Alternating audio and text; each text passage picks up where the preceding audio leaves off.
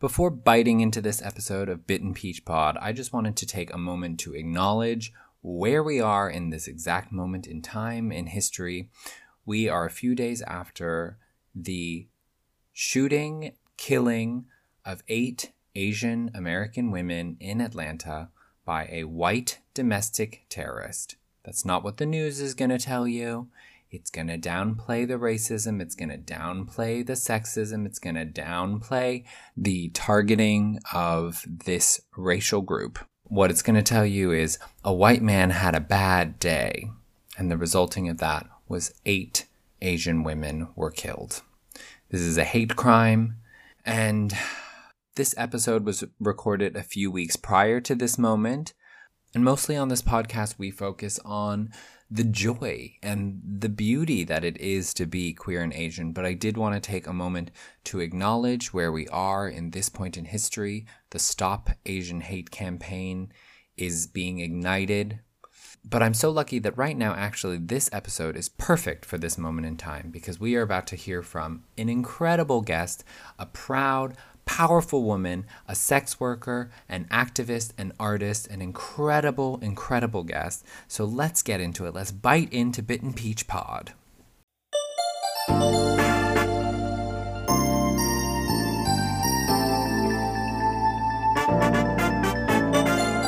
Welcome back to Bitten Peach Pod. It's me still, same old host. It's me, Shay Shay. Can I get a hey, hey, Shay Shay? I think that's actually the first time I've done that in this series so far. That is a little catchphrase of mine. Welcome to the club, everyone.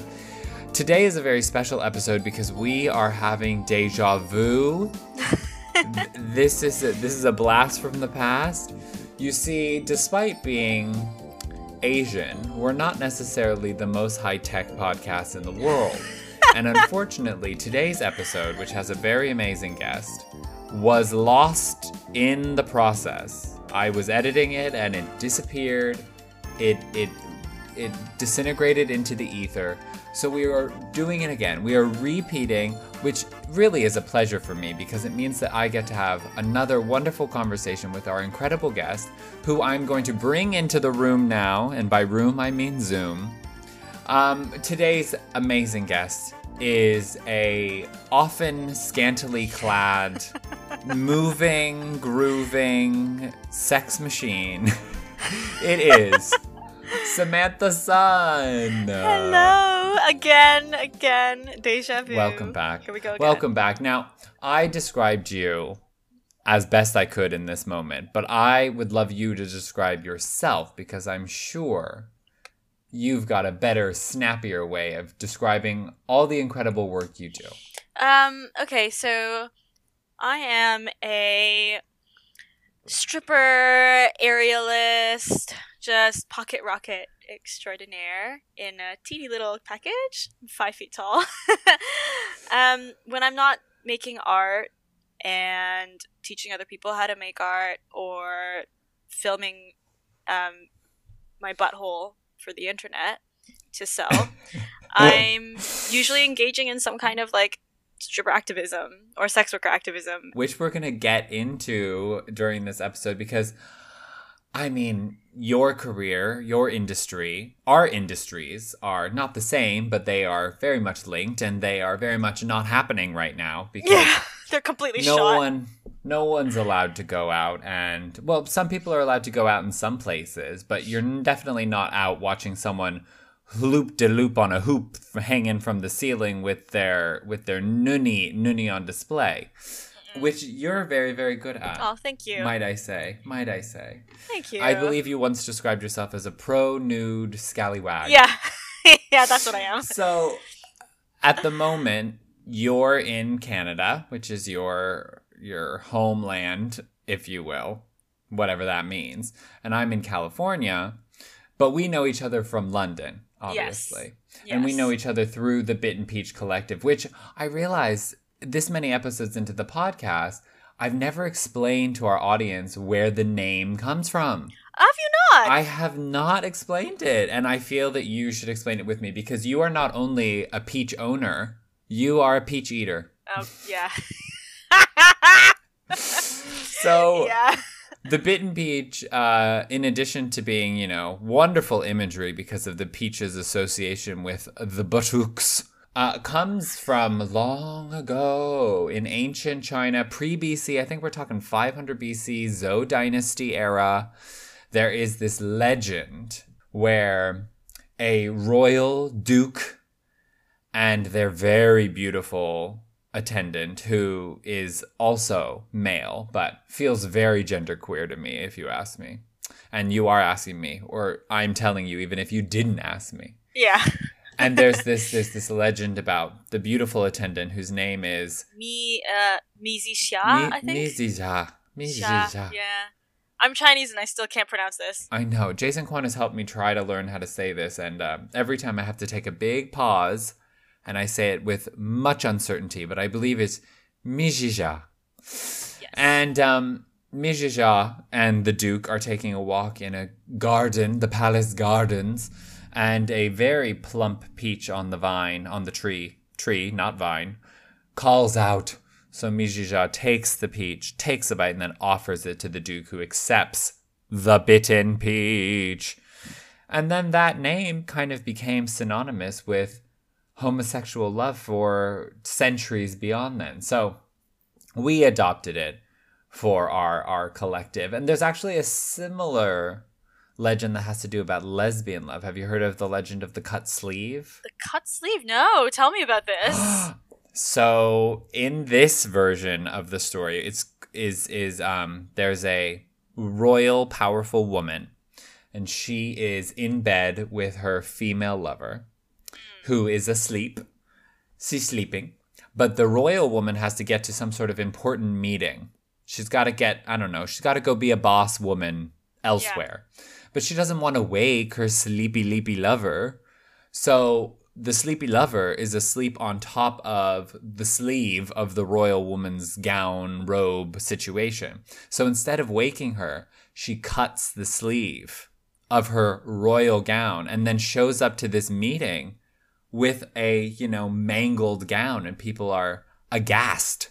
But it's because she didn't want to wake her sleeping lover. That's so cute. You know what? I actually posted something very similar the other day. There was a Japanese, I think, um, it's the cat. with a cat. Yeah, where this it's a drawing of this um lady. She must be a courtier or like somebody within within high society, and a cat is sleeping on the edge of her kimono. And instead of waking the cat, she like cuts the square on which the cat is sleeping. and I think it's brilliant because nothing about humans has changed since See, then. when you posted that, I saw that and I immediately thought it was a reference to the the cut sleeve legend, and I thought it was like the newer uptake, but it was an old ancient block art piece. Yeah, it's not it's not new or anything. Like that's just like someone a print. I don't think we've Oh changed at all. So I think the only thing queerer than not waking your lover Is not not waking up waking your your cat. Um, I'm actually really glad that we're redoing this because I had a think about your question for me about what should be in the queer Asian Oh, Hall of do you have Fame. a new answer? I have I have added answers. I have two new Oh, things I would like. Shit. I know. So I didn't know Someone's done their homework. All, and you know what's great? There is no, there is no, there's no blueprint for the order in which any of this needs to happen. Right. Yes, typically I ask the question about the queer A- Asian Pokedex at the end when we we contribute items to the official queer Asian po- Pokedex, but there is nothing to say that we can't begin that process now. So. We're throwing the rulebook out the window, of which there was no rules and there was no window. But you and I, the windows, uh, eyes are the windows to the soul, and I'm looking into my my Google Chrome window, into my Zoom window, into your window eyes. I sound stoned, but I promise I'm not. so Samantha Sun, yes. Purveyor of queer Asian culture and creator of queer Asian culture, I would like to know: Do you have a submission for the official queer Asian Pokédex? You can think of this listener as a Asi- uh, Hall of Fame for all queer Asian paraphernalia. I'm so glad you asked, Shay Shay, because um, I actually have. I'm so four. glad you asked me to ask you. Yeah, because I have four submissions that we. oh my go gosh. We have an Um, overachieving Asian in the room. I know. Um, Well, let's do them bit by bit. Let's not do them all at once. We'll scatter them throughout the episode because then we can talk about them. We can talk about them. So I guess I'll I'll start with the new ones, and this is the one that kind of goes back to old Japanese woodblock prints having these very slice of life kind of feeling towards them, and how they still really really Mm. applicable. This isn't necessarily queer. Um, but it can be. it can be. We are saying it is. I think it's very feminist. Actually, is what it is. It, It's very very Oh, feminist. It's called The Pillow Book. It's by Sei the Shonagon. pillow book. It's by Sei Shonagon. I've got it. I'm holding it up right now. It is a kind of what I would call it. I would just call it a diary written by somebody who was the like lady in waiting for the Japanese empress at the time. This Is old? Is It's this very, really very old. old. This is I've like heard about this. I think. it was written in like 1100 like Japan. I'm not fully done yet, and it's also not written in a way that we would kind of ever consider to be like it's not written in a way that is familiar to us today in writing because it's kind of like prose. It's Okay. just it's just like a girl writing about her time as working for like the imperial palace and Japanese and a lot of like Mm. Chinese poetry at the time is really kind of obsessed with aesthetics. And so it's interesting to read about her talking about what is lovely, like the like cherry blossoms in the wind or like winter snow or blah blah blah. That she t- sounds lovely. it's really lovely. It's very poetic, but to also then know historically at the time what the political kind of um, drama would have been with the fact that her lady in waiting wasn't able to give the emperor a son and what that would have done to her standing if he decided to take on another wife. Like there was a lot of that going on, but you won't ever see it explicitly in the book because she would have never written about that in her diary. It would have been inappropriate. She just writes about like Mm. beautiful poetry but she's very very smart all of the like kind of all her encounters with people are through um like coded letters where she writes someone will write something to her in poetry and like at the time you would have memorized lots and lots and lots of poems and then she would have like a really witty reply back but she was so funny some of the things she wrote i just thought was fucking hilarious because it was like okay you're clearly like a 20 something year old woman at the end of the day and one of my favorite like entries is she talks about having to go to a Buddhist sermon with like everybody in the royal palace. And it's like a fucking hour long. And she sits there, she writes about this in her very sort of poetic, old school Japanese royal sort of language. She writes about what is basically how she says that if you are going to be a priest, you have to be hot. Because if you're not hot, you're gonna she's gonna get bored and not listen to you. And if she's not listening to you, then she's committing a sin, and that's not good. So she spends an entire you chapter gotta be hot. yeah, she spends an entire chapter talking about how you have to be hot to be a Buddhist priest, and I fucking died because I was like, I don't feel like I'm reading something from like a thousand years ago. I feel like I'm reading something written by someone right now. because it do be known that it is easier to listen if you find the speaker of it yes. attractive. So I hope I would love I would love all our listeners to know we're both so attractive. we're both so, We're both so hot. like so hot. So the pillow book, when you first mentioned it, I thought it was going to be about the bedroom. I thought it was going to be like in the pillows, like like I'm gonna bite my pillow and and and you're gonna read me a book, baby. So the reason I found out about this book is because I did an act for Torture Garden. Jason helped me with this, where Yes. they basically asked me to do a fucking geisha look again, right? So I was like, all right, let me help you out, but let me try to do it maybe in a non racist way, because I'm not Japanese. I should not be dressing up as a geisha. Mhm. And so I had the idea to write in black body paint Chinese poetry all over me. Because everybody in Torture Garden can't see that, and the only people who can read it, it will be like a little Easter egg. I had Jason write down some Cantonese like lyrics on me. I I let him Mhm. write his last name on my neck, kind of like branding, because who knows? No one's gonna know that. Owned. Yes, branded.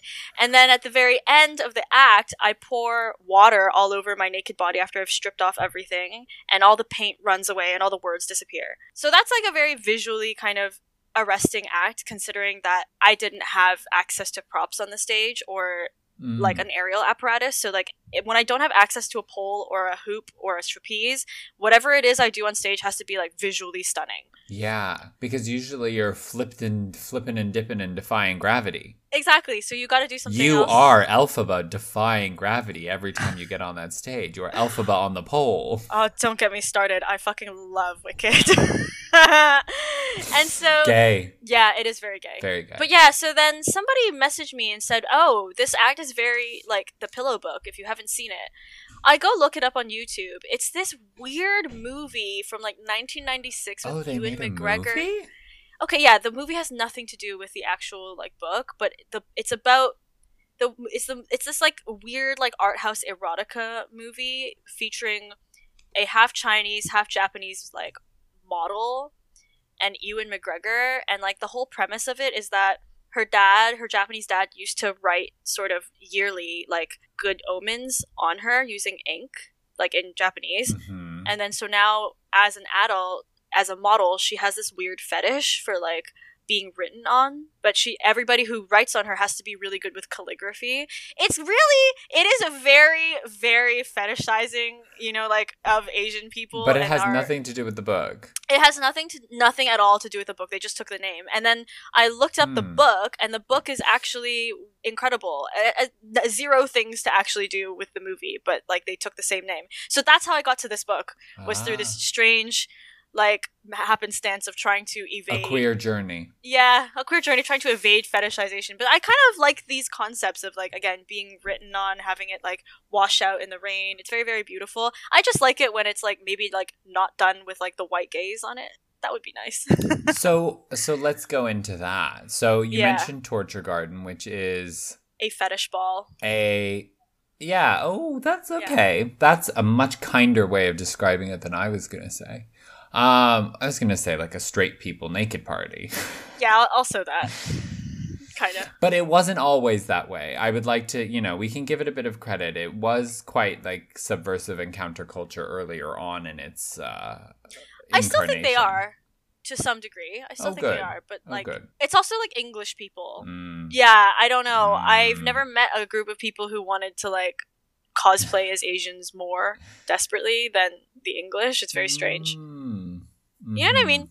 It's just weird. I feel like in North America, people are more like are a little bit more like brazen about this when it comes to like appropriating black culture where it's like you see people all the time cosplaying black people and you're like can you stop doing that please but i've never really seen white people here feel the need to like put buns and chopsticks in their hair but i see that all the time in london so it's like i think it's the cultural Yeah. difference there must have something to do with like the amount of like the amount at which that culture is still exotic to the general population. Like there's not as much asian representation on movies and tv and just like in cities in the uk and so the culture and the aesthetics of it seems you know distant and far off and alluring yeah they're still really it is still very strange but I don't know how to then explain like North America's co-optation of black aesthetic because there's obviously lots and lots of black people and black culture visible. That I also think has something to do with class, yeah big time which the UK has a big problem of working class appropriation. All the like rich little kids who like to dress as if they grew up on a council estate. Yeah that it's I find really uncomfortable. it that and it's also i think an issue with like clout and also kind of your proximity to black people i people who have proximity to asians generally don't feel the need to dress like them or dress up as them whereas Mhm. people who have a lot of proximity to black people and black culture whether knowingly or not feel the need to like dress up like them and do their hair like them. Do we recall Adele's outfit at Carnival this year? Yeah, that. I mean, even that to me is like a conversation we should probably have about kind of how if she, because she's a proper like South Londoner, right? And so there's a ton of people who are like, uh, uh, Tottenham. oh, Tottenham, she's North Northeast London. Yeah. A heavily Afro Caribbean area. Yes. She grew up surrounded by that culture. Right, so she's got like proximity to them. And so it's interesting because I don't think anybody from Tottenham who, or like anyone who would be around her would have ever had an issue with that, especially when it comes to Carnival. Mhm. But like the American like discourse about that was so different from how the English Mhm. saw it and that showed like a huge divide about how people view these things. I think it's like I've had to had a conversation with somebody about this the other day. Someone asked me is it if I could do box braids on them and I was like um I'm going to go ahead and say no because you're white you probably mm-hmm. shouldn't do box braids. And it got into this long conversation about like who is allowed to do that and who isn't. And I just was like, it's not whether or not you're allowed to do braids or not. The actual point is that you could do braids if you wanted to. It's kind of not really that's not the issue here. But like, have you ever interrogated why it is Why? that you want to do that? And most of the time, it's like you just want to cosplay a black person. I'm like, it's so weird to me that you can't enjoy hip hop or rap or R and B or their culture without need, feeling the need to like dress up like them. It's very bizarre. And take ownership over some of it. Yeah, it's so weird. I just it's never occurred to me to do that. Like I love hip hop. I love rap. I don't feel the need ever to dress up like Migos. I'm good. I can just enjoy them for how they are. It's all right. I don't need to put braids in my hair. It's fine. I think it is often from the white perspective, there is like that desire to have some sort of culture that f- like feels like it's not just the kind of the dominant bland majority generic white culture. Like there's some there's some sort of prestige in having a connection to or identity with a culture that is oppressed Yeah, everyone does it for clout, and it's definitely not just white people. I think like minorities have a lot to answer for too. Like there's like tons of like kind of up and coming like sort of underground rap. I'm, I'm not even underground. They're like well known now. They're like these this Chinese like rap group, 88 Rising or Higher Brothers, and like they're great. I like what they do, but I'm just like you do realize all of your aesthetics are just coming from black culture or like BTS when they like released a bunch of rap. Mm. A lot of K-pop that do rap properly or they try to. I'm like for a oh. while there I was and even today right now I'm just like are you able to enjoy K-pop rap and create that kind of music without without like just overtly appropriating black people? Are you capable of doing that? And a lot of the times the answer is just no. yeah. The thing that you you definitely make a really good point about K-pop because there was a period that is not necessarily over where a lot of the K-pop that was hip hop and rap inspired also aesthetically was just straight up black cosplay. Yeah, I'm like, why? You're K-pop, you don't have to do that. And we know none of the people in this group have even even even brushed with what it might be to live in an oppressed ghetto. They have no idea. It is so far removed from anything they've experienced that it is purely for aesthetic, which is which is ultimately like kind of the worst form of appropriation where it is just just for aesthetic. No significant no significant uh, understanding of the culture or respect for where any of it comes from. It's just i like the look of it. Yeah, it was very yeah, it is quite strange. And then there also this conversation about like com- like in terms of like how the East view hip hop culture and black culture is kind of also like adjacent to the fact that they really associate it with mostly just Americans. It's interesting because like there's like a hmm. yeah, there's like this big conversation that I had with my friend, and then it all just it boiled down to like, you know, this big conversation is amazing, but it, and it boils down to please do not put braids in your hair because uh, someone is gonna make fun of you. I'm gonna make fun of you.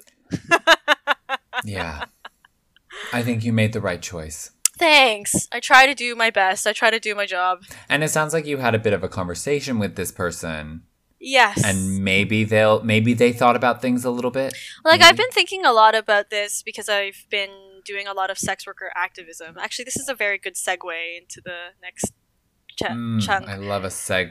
Come on, Yeah. just squeeze me in there. I've been doing a lot of activism with a girl, like girls who are based in LA mostly, and um, these ladies are not agreeable. They don't give two fucks, and I have had to put a mirror up to myself and ask myself a lot of questions about like the quality of my advocacy and like how much of a voice do I give people of color, particularly the black and, and indigenous community because I'm not them. I'm not marginalized the way they are, obviously. hmm Um, yeah, they kind of taught me a lot. And one of the things, like, I think one of them kind of mentioned that I I thought about, and it made me think about things like kind of differently because it never this they basically put exactly into words what this thing is of whenever somebody asks you where you're from or what you are especially if you're like mixed in some way they're asking Mhm. you because they're trying to decide how much respect to give you after the you've given them an answer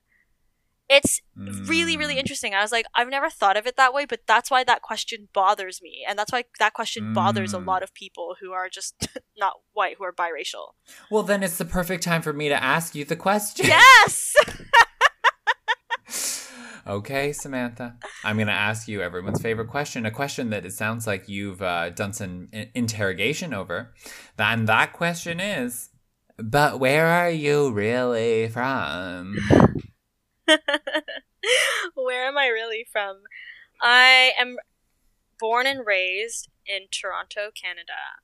My parents are from hong kong and they moved here in the 80s and my grandparents are also from hong kong. My dad's side are from shanghai and that is as far back as we could trace right now. And do your grandparents live in Canada now too? yeah both sets of my grandparents Wow. have moved from hong kong to canada. I'm really lucky. My grandpa on my mom's side was like really well educated for his time. Like he went to univ- he went to law school in taiwan. That's like a big deal Oh, for somebody who is like In Taiwan. yeah it's a big deal for someone who is that old right?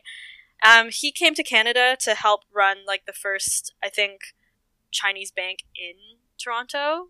And then he kind of moved on to Mm. real estate. And like to this day he's he still works he's like 80 he's retired but he's still like technically like part of the company and he still signs off on shit because he doesn't like being bored yeah. he's interesting he still gets like calls and they're like hey can you come like sign off on this deal because like we haven't fixed our infrastructure yet to not include you He's like, Yep, I'll be there. I'll pop my Yeah. ink on the pad. he is really sweet he's very invested in my my immigration life trying to get to and from london because he's had to deal with this before so when i got my first Mm. visa after my student visa ended and i came on a working holiday visa I was really nervous because you don't find out until you pick up your passport from the visa center whether or not you have been accepted.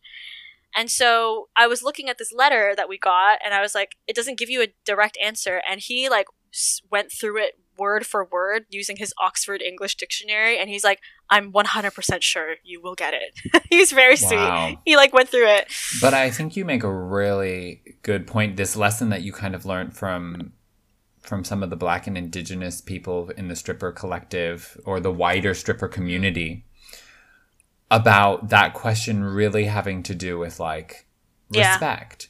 Because I mean people can often guess your overall race. Yeah, of course. I mean, we could say that everyone's colorblind, but people can usually determine that. But I would say a lot of the time, especially, I mean, unfortunately, even within race, there's like, there's hierarchies in the Western state of mind.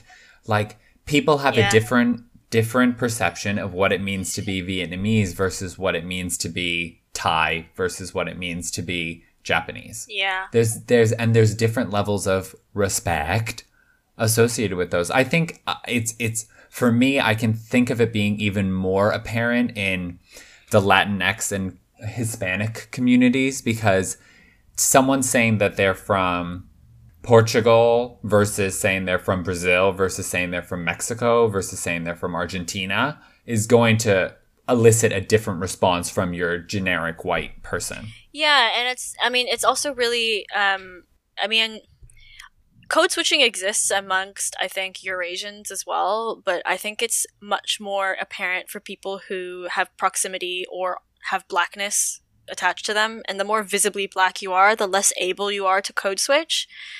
And Mm. it's for the people who are like not visibly black that they get this question asked because based off of that answer, someone is going to choose how they treat this person based off how black they are, Mhm. how black they seem. You can still apply the same concept, I think, to Eurasians or just people who are biracial, but it's like when I heard them say that, when they heard they were sort of talking about race and anti-blackness and minorities and like wider culture, but it's really important to like interrogate this when you do sex worker activism because it's so mired in like issues around race, particularly anti-blackness. And so when they put, brought this up, I was like, this is like I've never thought of it before, but that's why it bothers me when people ask me where I'm from because it's not enough for me to just appear to them as a person and exist. They need to know my proximity to Western culture in order to give me the respect that I want. It's weird. Yeah. It's weird. It's very weird, Yeah. but um, yeah. It and I never really ask weird. people this question. I have done in the past, and I'm gonna stop because like it doesn't actually matter to me that much. And also, like people will tell you eventually if if you're actually interested in where somebody's And Um, when it matters, when the subject actually pertains to something you're doing. Like Yeah. like if we were all figuring out who spoke what languages for something that we needed to translate, then someone might say, "Oh, well, I speak this because I grew up in this place." Or I speak this language because my parents taught it to me. Like if it's important, it will come up. And a lot of the time, it's not important. exactly. It's amongst a lot of the things I've been thinking about lately. So, in addition to things that you've been thinking about recently, I know you've been thinking a lot about things that need to go into our official Queer Asian Pokedex, and you've compiled a few, as you said. So, I would like to know what item is your next item that you'd like to submit into our Queer Asian Pokedex. I cannot believe it didn't occur to me to put this in because it is possibly the gayest thing ever. The So- gayest thing ever. I thought I had that title. Y- uh, You are the gayest thing ever, but this might Thank you. this is more macho gay. What what you try what you trying to say about me, bitch? You don't look like a cloud. Oh, but I am I am dreamy Yeah. like a cloud. You are you are very dreamy. So tell me about this macho cloud. Are you talking about the Michelin Man? No, I'm talking. Okay, it's this. It's this um anime slash manga series called JoJo's Bizarre Adventure. Okay. It is not overtly gay as are most things. I think that I'm gonna put in the queer Asian Pokedex. But JoJo is about as gay as it gets. Again, it's something that has vampires in it.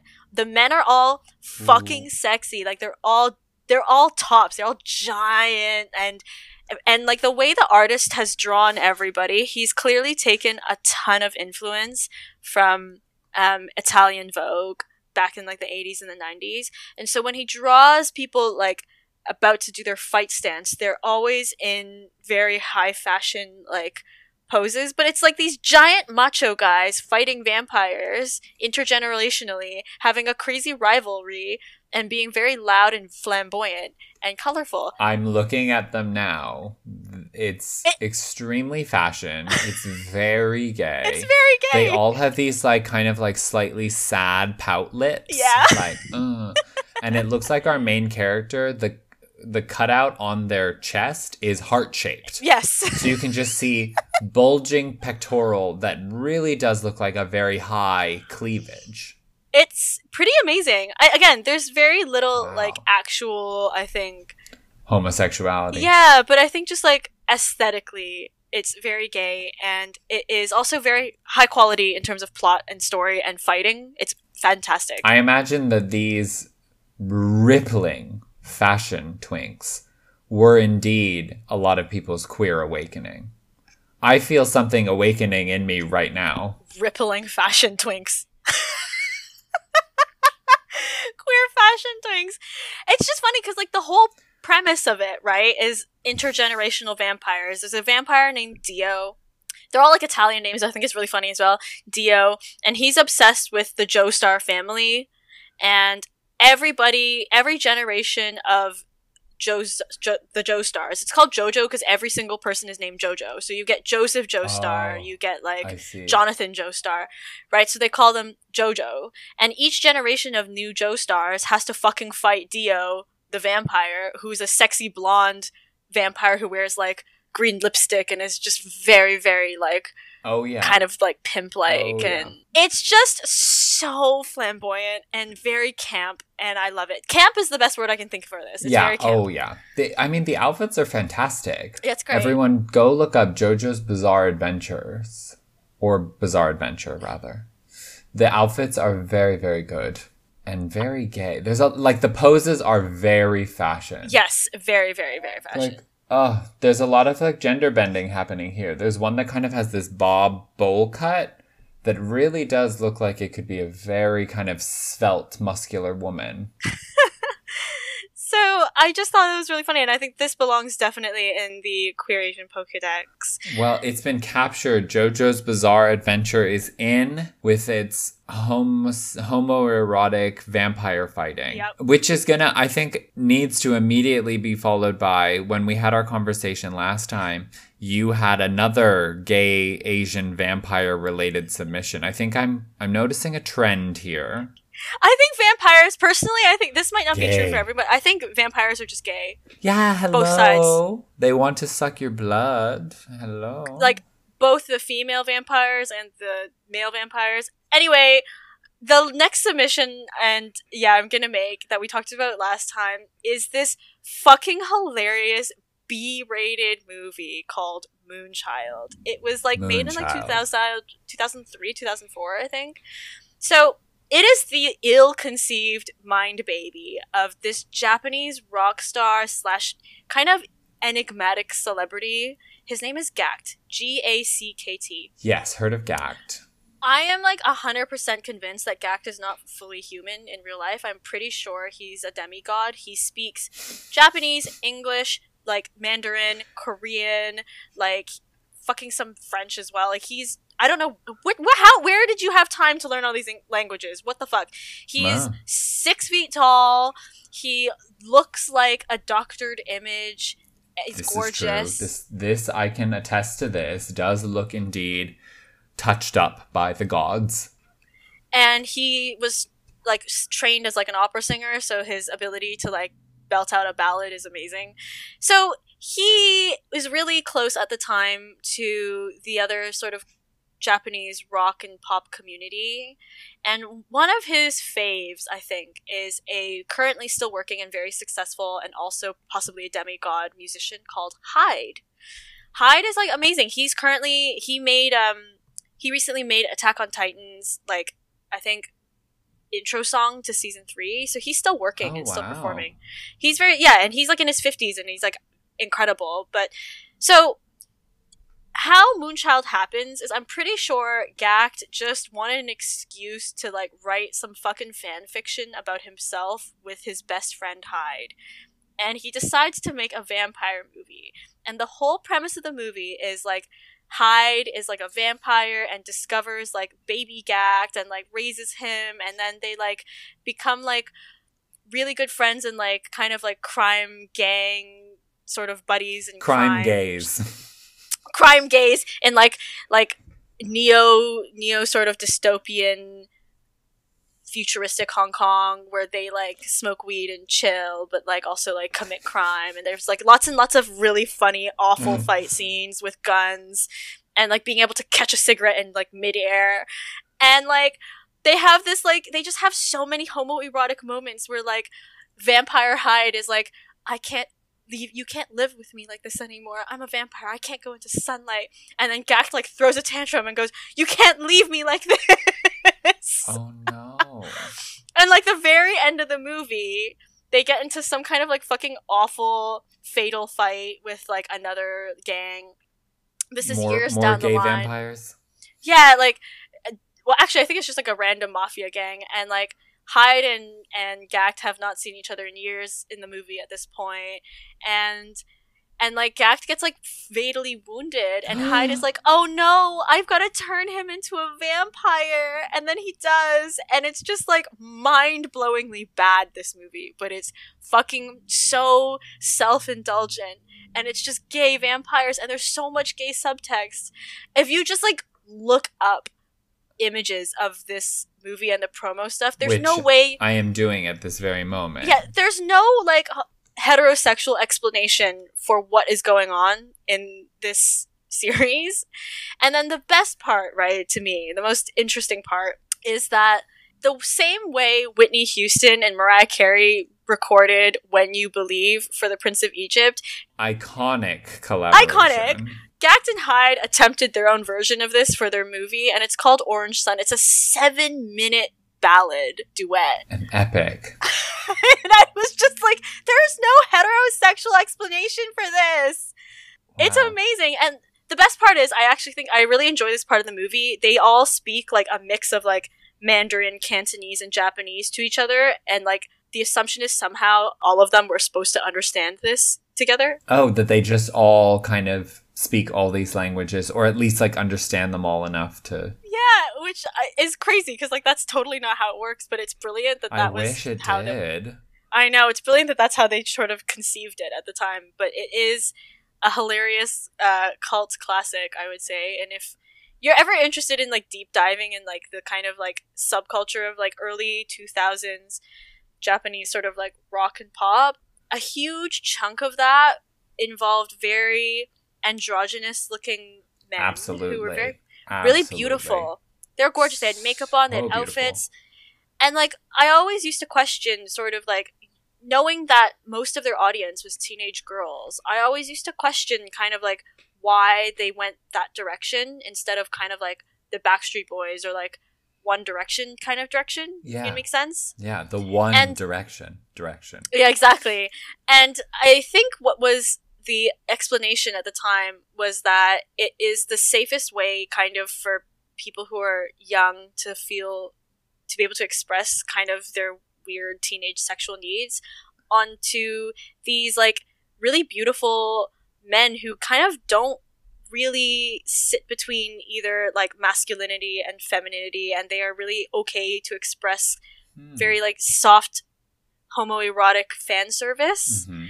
So it, it- they exist in this weird safe space that allows them to be uh, objectified by the female gaze. It's really it's really interesting. Ah. I think it's like one of the only situations I look at them and I'm like, you exist because of the female gaze. You haven't been male gazed upon, even though you're queer. So it I it's really interesting. It's not it's kind of like died down now as like we head into 2021. But back in the early 2000s, this aesthetic was huge. This was like everywhere. And it, it, it kind of like is interesting because like the West views like the West has always viewed these like celebrities as kind of a justification for why they emasculate Asian men. Mm-hmm. Yeah. But- true. Coming from like an Asian view, like the Eastern perspective on this, is that they were clearly all of this all of these decisions were to make money and clearly the thing that made the most money was appealing to a certain subset of people which is fangirls and fangirls wanted something very different Pretty. yes they wanted pretty They wanted pretty. they wanted I feel it. pretty and safe and like kind of That's like what I want. I'm about we might be a thing, but we might not, and you have to pay attention to every detail of how we interact in interviews and little touches. it was insane, and I was totally one of those fangirls, which is why I know about this stupid fucking movie. Well, it's in.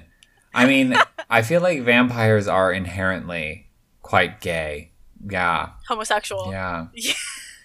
I think of like like just the vampire aesthetic is often kind of a bit like not not these vampires. These are like you know early two thousand vampire but the vampire aesthetic kind of like flowy. Like what's the one? What's the one? What's the movie with um with Tom Cruise and Oh, inter- Brad Pitt? Yeah, It- yeah. in- Interview with a they- vampire. oh, so gay. So gay. So gay. I Darling. don't know what it is. I mean, some of them were actually gay. Like the whole, I think there was like the, the Carmilla, which is the name of like this Romanian vampire who was like a, she was kind of like a mix between a vampire and a succubus. She was a lesbian. She was like preying on like innocent virginal women. Mm, because they taste better. Yeah, and I'm like, I want I want Carmilla to prey on me. What the fuck? prey on me, Like- baby. Come succubus me, baby. yeah. Suck this I'm- bussy. Suck you bussy. You're bussy. Shay, I now know. Are you a bottom? No. Only bottoms you. No. You're not a bottom. I I do not confine to binary ideas of of gender or sexual position. Thank you very much. Okay, I respect that. I am a bottom though, one hundred percent. I wanted to ask a little bit more about stripping because For sure. I think for some people there's some confusion over kind of the differences between stripping and burlesque and pole dancing. Because obviously there's crossover in these different things, but there are uh, Yeah. we could define them Yeah. kind of separately. And I think with the uprise of pole dancing, especially with everyone getting a pole put in their living room in lockdown, and by everyone I mean lanky white twinks. yeah. Um, how would you, if you had to like quick one sentence separate these three areas? pole dancing would not exist without strippers. First of all, so if you are a pole dancer, you need to res- Boom. you need to respect strippers. A and we said that. stop taking up space that strippers are supposed to take up because you you're you're the reason this is gentrified. You're the reason a ton of us do not have the like ability to like make income or the like recognition we get. So first of all, fuck pole dancers. But second of all, the other thing that's that historically kind of hard to differentiate between burlesque dancers and strippers is that they used to be the same thing Mm. burlesque historically who they reference so sort of josephine baker the Mata Haris the those that subset of like old school burlesque dancers and even like the new school ones dita von teese is an ex-stripper hmm right but that there it's not so much crossover so much as it is they historically are the same thing. Burlesque has just kind of been mired in kind of like what I would consider a gentrification that has allowed it to become less about the striptease and the kind of the ingenuity of being sort of political and also being censored at the time to just sort of being about waving around as expensive as you can fans and very expensive outfits and not really having anything really that important to say whereas stripping as like a job is really not about your stage show. Yes, there are some really good stage show strippers, but strippers, being a good stripper is about how good you are one on one with somebody because it's in that one on one situation that you hustle them and you make get money from lap. money. Yeah, that's how you make your lap dance money. It's important that we note stripping is in the sex work realm yes. versus the new, you know, the new version of burlesque doesn't really want to associate with that, I don't think.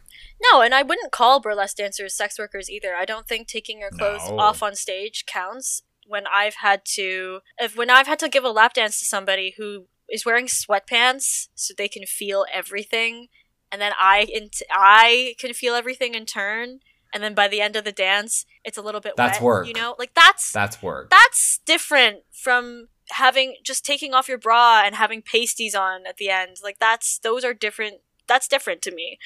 Some strippers don't want to be called sex workers, and a lot of that is about we have to talk about stigma when it comes to sex work because they don't want Yes. that label because they're afraid of the stigma. Equally, Mhm. burlesque dancers have had to burlesque dancers have like really moved themselves away from sex work and stripping because of the stigma so Mhm. it's become very mainstream only because now people can say oh they're burlesque dancers they're not actually strippers but they say that in a way that is clearly like demeaning to people who actually strip Judgmental. yeah And we should note, of course, that there are there are lots of people that exist in both worlds. Yes. There are there are burlesque performers who are also strippers who are also sex Yeah. workers. And there are also sex workers who are drag performers. And uh, like there is lots of Yes. crossover, but but what we're noting here is that the kind of the commercialization of drag and kind of the commercialization and and, and kind of gentrification of burlesque are inherently trying to kind of distance themselves from the more underground, illicit, illegal, criminalized parts of the sex work and sex performance industry. Yeah, and I think it's, I mean, again, this is a result of criminalization of stigma. Obviously, drag performers and pole dancers and burlesque dancers, the first rule of sex work is discretion. I would never, in my wildest dreams, think to attempt to out somebody, regardless of what they do in terms of drag or burlesque, if I knew they were a sex worker, right? It just means Mhm. that they exist in those circles kind of as privately or publicly as they want. But I think the general public has forgotten that, like, historically, people have had to fund their drag careers by doing sex work. They forget that actually a large part of queer sex work is fucking people while they're in drag. Mhm. Like you are people pay you people will pay almost double or more. or more if you are willing to do sex work and drag, which a lot of people have issues with, but like some people don't and they they just do it. Also people forget tons of people in cabaret in burlesque have to supply how do you think they make money? They're not making money from doing burlesque. It's very difficult No. Oh they make money God. from sex work and so because it's this like it's this like kind of like never ending cycle of because you are put in danger by your label as a sex worker that has to be kept secret. But because you've had to do self erasure and self censorship there is very little visibility for people who are sort of bigger names within burlesque and drag who have done sex work who acknowledge it who speak up about it because it puts their careers in danger to talk about it. So it's this awful cycle that keeps going and going and going and going. Mm. But sex work has always existed in both these facets of cabaret and yeah, I don't think it's talked about enough. I don't think it is. I, and no. what do people think drag even is? You're, you're doing you still have to sell your body. You're still actively selling your erotic capital. Oh, I saw I saw a piece of information posted saying like if you think that sex work is selling your body but manual labor isn't, you need to I- interrogate Why that is? your own, you know, kind of judgmental things about sex because absolutely people that are doing, you know, construction work, that is selling their bodies. Absolutely, it's the same. Absolutely. And they have less agency over what they have to do with their bodies versus someone who is able to manage their own sex work career. Because we should note, obviously, there's terrible, terrible uh, examples of sex work that are, you know, is human trafficking Yeah. or where someone's being taken advantage of by someone that kind of Yeah. manages their career and their money. There are lots of terrible examples of that. And that is why that is the justification a lot of the time used of why there needs to be criminalization of sex work. But we also need to think about if sex work wasn't so criminalized, would those avenues be as successful? Or are they able to flourish because of the criminalization of sex work? Absolutely. I, this is again a lot of my research and my eventual master's degree will probably touch hugely upon this. Ah, yes, I forgot you're on your road to be a mistress in the bedroom and a master in the classroom. yeah, can't wait. Well, I hope my Asian parents are very proud of me for getting more educated. But like, yeah, it's like this really complicated question of like why I don't love, and I'm sure you as a drag performer probably hate having this conversation too. I don't like it when people kind of reduce the questioning they ask me about sex work to empowerment. Like, Mm. I don't actually care if drag, burlesque, stripping, pole dancing, I don't care if any of that shit is empowering on a bodily scale, on like an essential physical scale. I care that we get paid. That's the most important part. If you if we are being paid appropriately for our work, we have access to workers' rights and employment rights, Mhm. then that's the best kind of empowerment. I don't actually care how sexually empowered I am as a result of doing any of this work. I don't do this to be sexually empowered. I do this because I need money. That's Mhm. it. And I think that's a huge part of the conversation that people forget to have because it's not as fun as talking about whether or not I feel sexually empowered from doing my work. That's such a bizarre question to ask. Because unfortunately, under capitalism, we gotta make the money. Yeah. There is no other choice. And I think the same can be said of drag. I think people ask all the time, like, oh my god, it must be so nice to like explore your like different explorations of gender through drag, blah blah blah blah. And I'm like, yeah, but you know what'd be nicer? Being able to be paid more than fifty pounds per drag gig. That would be nice. Absolutely, it would be nice. And unfortunately, we're moving into an era where the small elite who have been able to be selected to take part in the Drag Race TV show are about Yeah. to totally fluctuate the value of performers in the industry when things are able to reopen because all of their value, the 12 of them or whatever, have, have just, you know, skyrocketed. Their value is 10 to 15 times more of that of their peers, even if they have less, you know, club experience, performance experience. They just have TV experience. And then, meanwhile, when venues are able to reopen, there is going to be less money because there's going to be lower capacities. And so venues yeah. are going to have to decide between booking the expensive queens from the TV show or booking more queens or performers, not just queens, because obviously the show only includes drag queens when we both know the London scene kings, and the dra- there's yeah. drag kings, there's non-binary drag performers who are, you know, beautiful creatures of all sorts.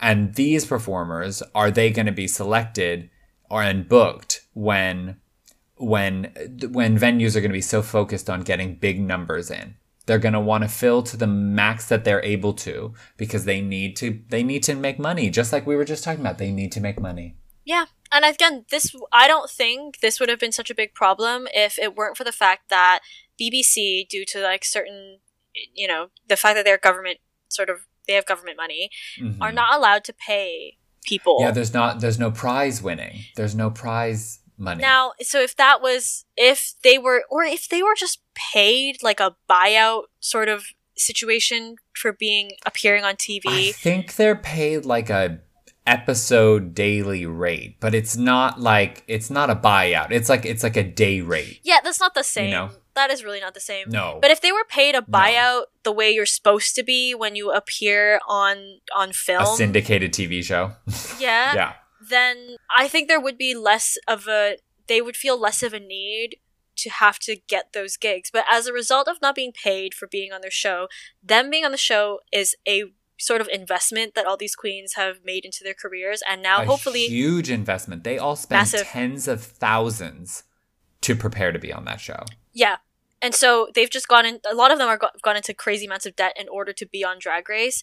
And now it's the hope that the next couple years coming that will pay off because venues will then pay to have them be on yeah.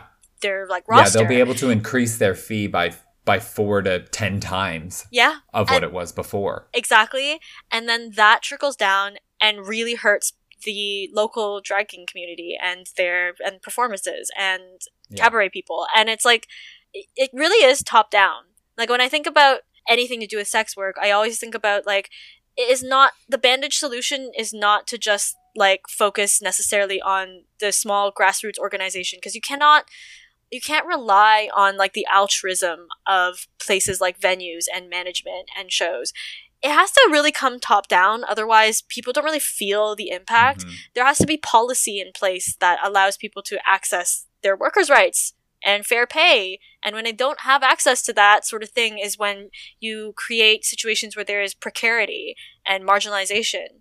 And then that is when people start accepting shittier and shittier working conditions. Management are able to keep a hold of shittier, shittier working conditions because they know they can always find someone else who will do it cheaper. It's, yeah, it's a giant shit show. I don't want to make it sound like drag and like stripping is like shit, but it is indicative of economic decline when these things happen. Mm-hmm. Absolutely. Before we finish on our redo episode, I want to rewind back because, you know, right now you're a master in the making, a often naked flapper, naked, yeah. flapping about. but let's let's rewind back to Little Sam.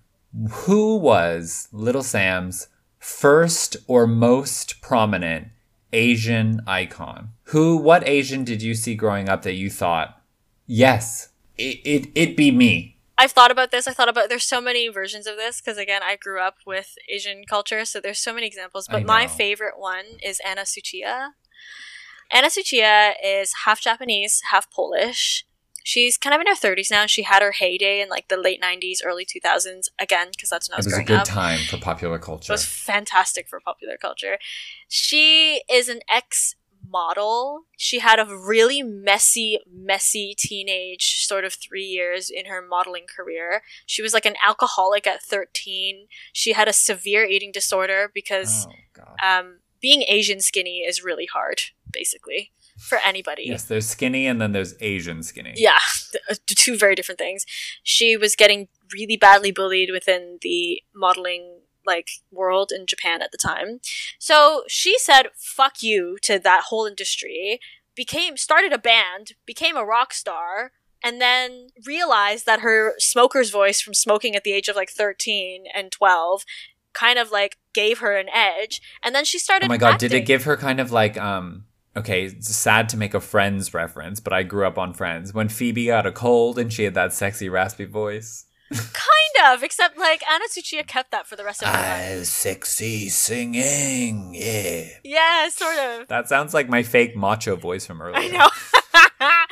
but yeah, she kept that and it kind of turned her into an edge and like she then the way a lot of like Asian celebrities sort of work is that they become like part of like the entire just celebrity sort of industry. Like no one just sings. Yeah, they go from like socialite to singer to movie star. Yeah, so that's kind of what happened to her, but like not in like a manufactured way, but in more of like a well, people just realized she actually had talent and that she was did, she did not give a shit. Her interviews are really funny. She swears a lot and she's just like your image of like good girl gone bad, but like the perfect Asian girl just fucking who could not give a shit anymore. And all the roles she takes in movies are this same character, a very s- Mm. specific character trope. Um, which then leads into my last and final addition into the queer Asian Pokedex, Okay, get the Pokedex out, people. starring Anna Tsuchiya.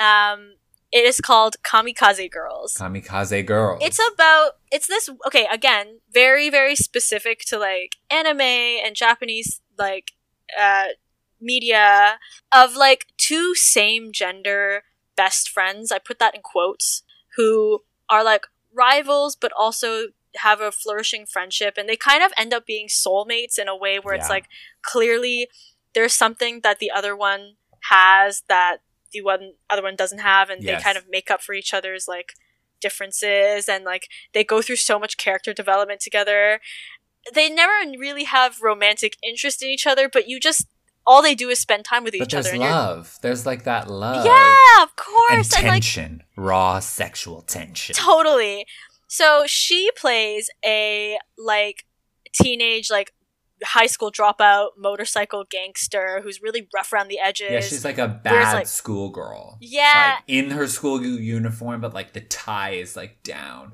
Very she- Avril Lavigne. Yes, very Avril Lavigne. And she becomes best friends with this girl who is like a self proclaimed Lolita.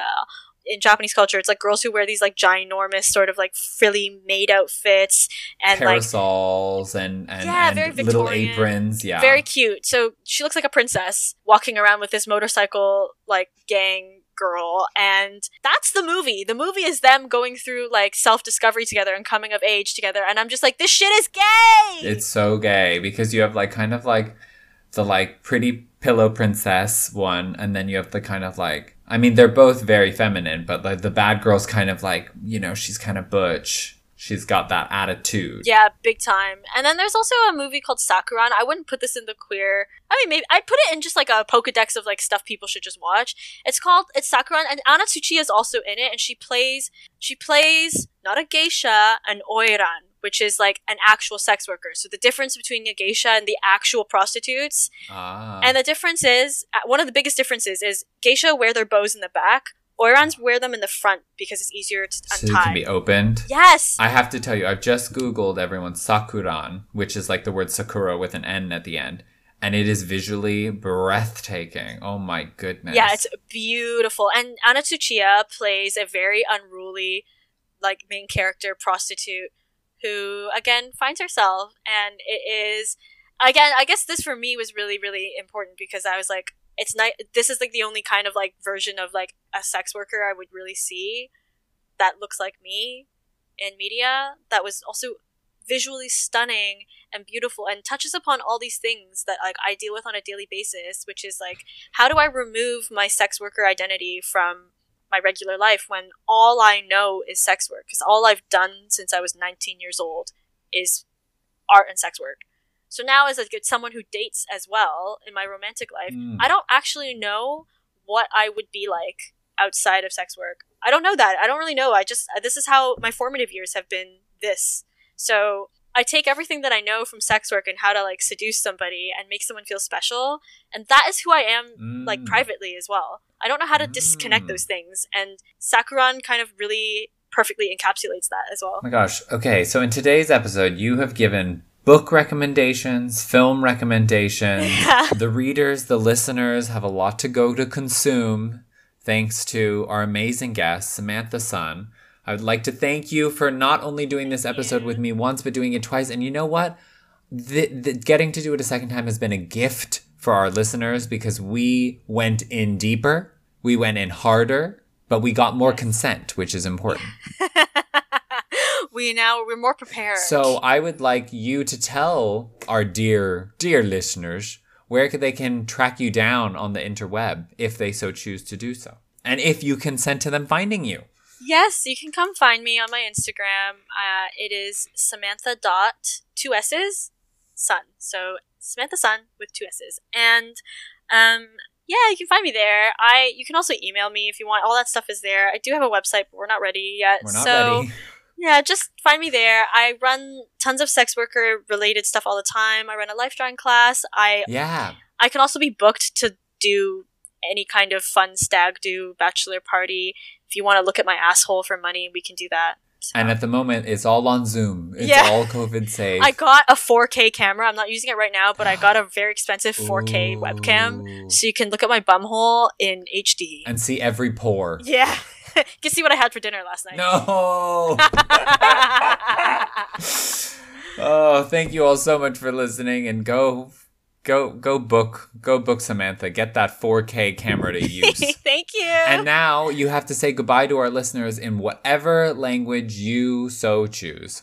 I'm going to say goodbye in body language, but you're going to have to narrate for them. Oh my goodness. Okay, okay, everyone. Samantha Sun. Okay, wait, hold on, hold on. I'm not ready. I'm not ready. Okay. okay.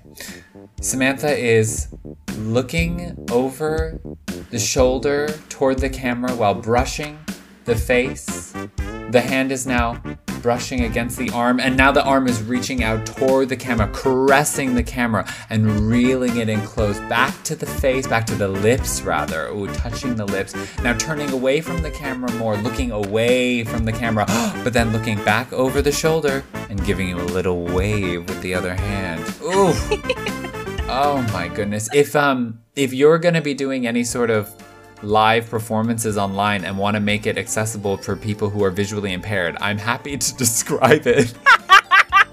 Ooh, okay. Yes! Well, now not only can you book Samantha, you can also book me to narrate Samantha's performances. Yeah, this perfect. is the new package deal, and guess what? You just have to pay us, as we said.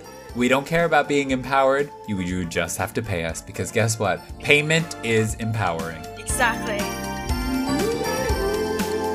Thanks for biting down into another episode of Bitten Peach Pod. If you're hungry for more, make sure to go to our Instagram, it's Bitten Peach Pod. And if you liked the taste of today's episode, please leave us a review. And the greatest honor of all would be for you to tell your friends, share this podcast on your social medias, and we'll be back next week with more juicy, ripe, bitten peach action.